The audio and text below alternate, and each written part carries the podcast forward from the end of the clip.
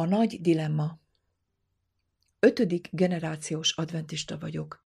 Déd nagyapám részt vett az 1888-as Minneapolis-i generál konferencián, majd rövid időre a Wisconsin konferencia elnöke lett. Nem tudom, hogy ő egyike volt-e azoknak, akik nyíltan elutasították, amit az úr az ő nagy kegyelmében küldött egyházának, Wagoner és Jones testvéreken keresztül. Azonban tudom, hogy mind az öt generáció, köztük az én generációm is, várta az időt, amikor kiárad a Szentlélek. Amikor tanulmányozzuk ezt a témát, szembe kell néznünk a nagy döntési dilemmával, hogy a történelmünkről szóló két koncepció közül melyik a helyes.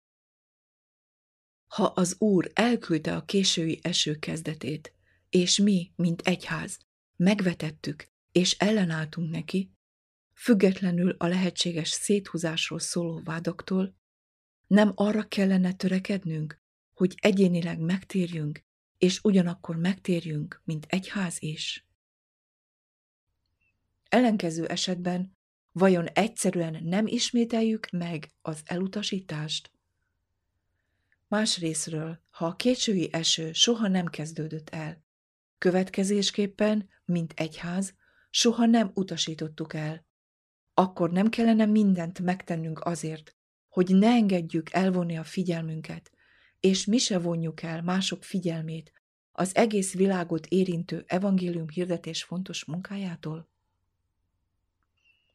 Amikor megvizsgáljuk ezeket a fontos témákat, emlékeznünk kellene arra, hogy Ellen White e történelmi események közül soknak tanúja volt.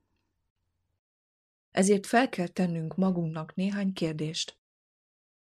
Látott-e Ellen White erős kapcsolatot az 1888-as hitáltali megigazulás üzenete és az utolsó események között, amelyek történtek abban az időben? Látott-e összefüggést az üzenet elfogadása és Krisztus második eljövetele között? Látott-e összefüggést a késői eső és a hangos kiáltás között? Külön választotta-e a késői esőt a hangos kiáltástól leírásában, amiben arról ír, hogy mi zajlott abban az időben? Elkezdődhetett-e egyik a másik nélkül? El lehetett volna fogadni az egyiket a másik elfogadása nélkül? Ellen White úgy látta-e az 1893-as generálkonferenciát, mint Jones kísérletét, hogy elindítsa a késői eső újjáébredését? Vagy ugyanúgy, mint Uriah Smith, csak fanatizmusnak és izgatottságnak látta-e? Valóban elkezdődött a késői eső?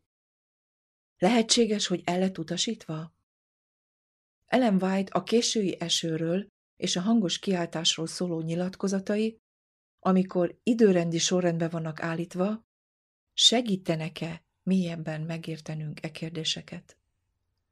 Igyekezni fogunk válaszokat találni ezekre, és még sok más kérdésre is. A késői eső visszatérése című könyv egy egyszerű, de mégis egyedülálló összeállítással kezdődött. Ellen White a késői esőről és a hangos kiáltásról szóló nyilatkozataival, amiket 1840 és élete vége 1915 között tett. Ezen nyilatkozatok néhány kivétellel a könyvben megtalálhatók, időrendi sorrendbe rendezve. Nem mutattam be Ellen White összes nyilatkozatát a késői esőről és a hangos kiáltásról, de egy átfogó összefoglalót találtok a könyvben. Minden fejezet kronológiailag halad előre, és utal a késői eső és a hangos kiáltás akkor tájt kiemelkedő problémáira.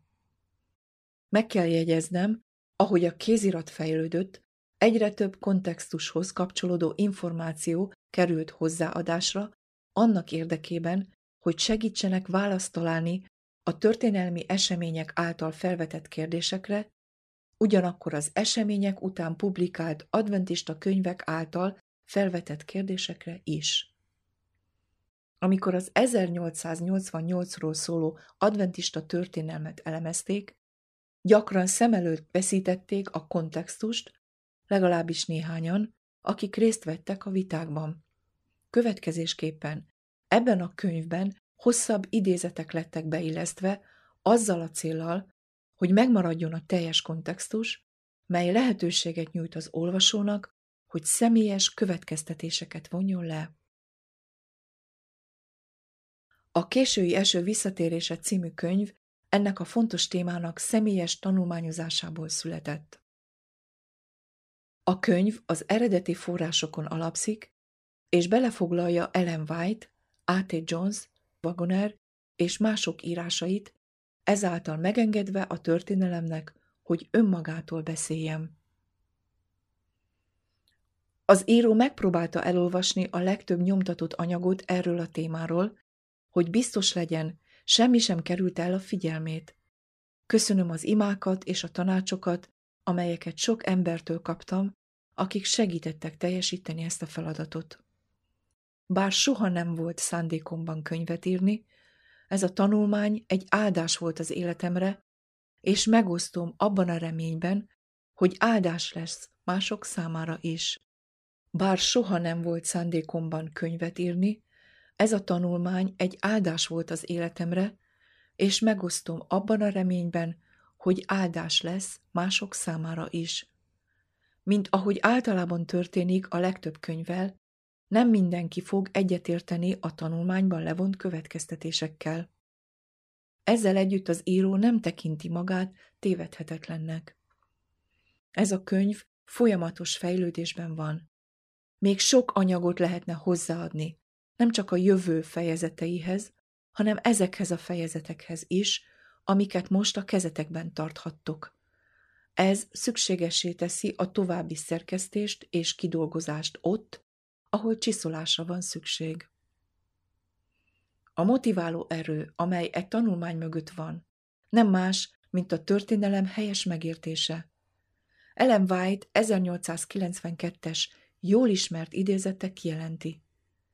Nincs okunk félni a jövőtől, kivéve, ha elfelejtjük az utat, amelyen az Úr vezetett minket, és elfelejtjük az ő tanításait a múltunk történetéből. Ugyanakkor Ellen White emlékeztet bennünket arra, hogy Izrael bukásának az oka az volt, hogy elfelejtette a történetét. Az oka annak, hogy Izrael fiai elhagyták Jehovát, az volt, hogy a következő generáció nem kapott tanítást az Egyiptomból való nagy szabadításról, melyet Jézus Krisztus keze vitt véghez.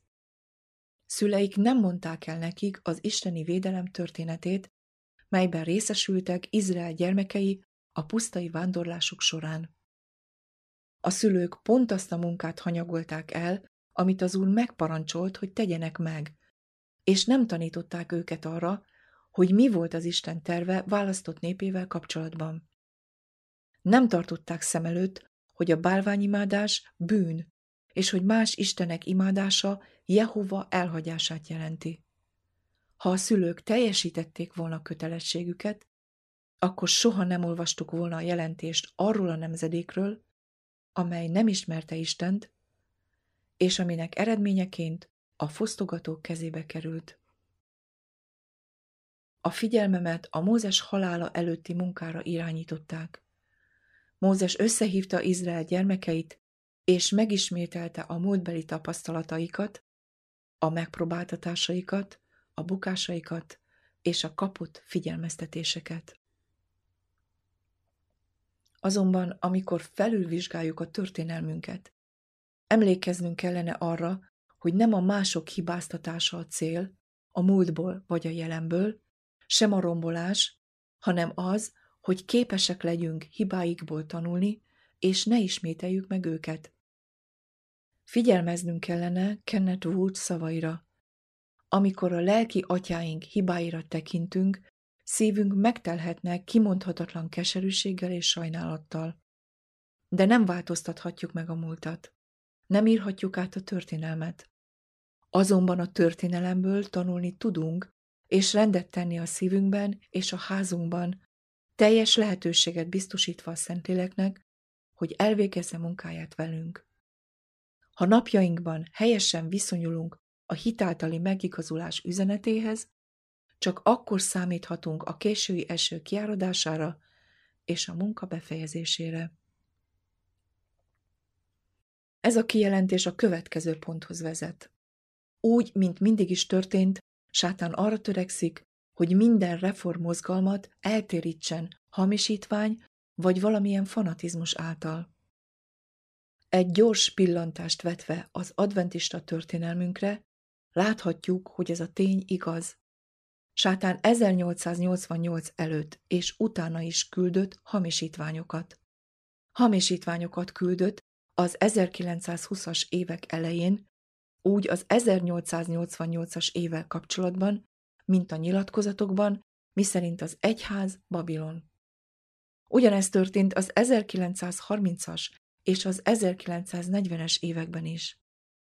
Az 1950-es évtizedben a fanatizmusnak más formái jelentek meg, úgy az 1888-as évvel kapcsolatban, mint az emberekhez intézett hívásban, hogy jöjjenek ki az egyházból.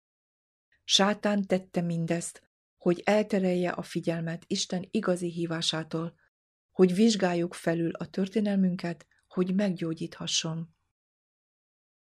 Világosan kijelentem, az egyház nem Babilon.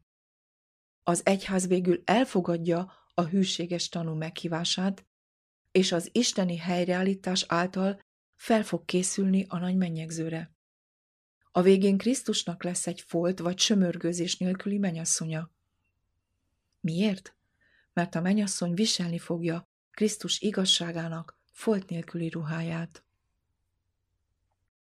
Kérlek benneteket, tartsátok észben, hogy ne használjátok ezt a könyvet a hetednapi adventista egyház rombolására.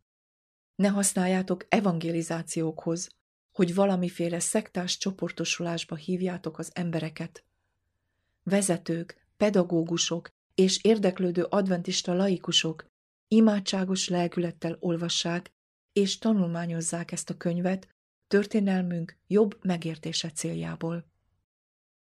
Végül is ebben a könyvben mindent megtettünk, ami tőlünk tellett, hogy tiszteletben tartsuk George Knight kiváló tanácsát. Engedjétek Ellen White-ot önmagát magyarázni.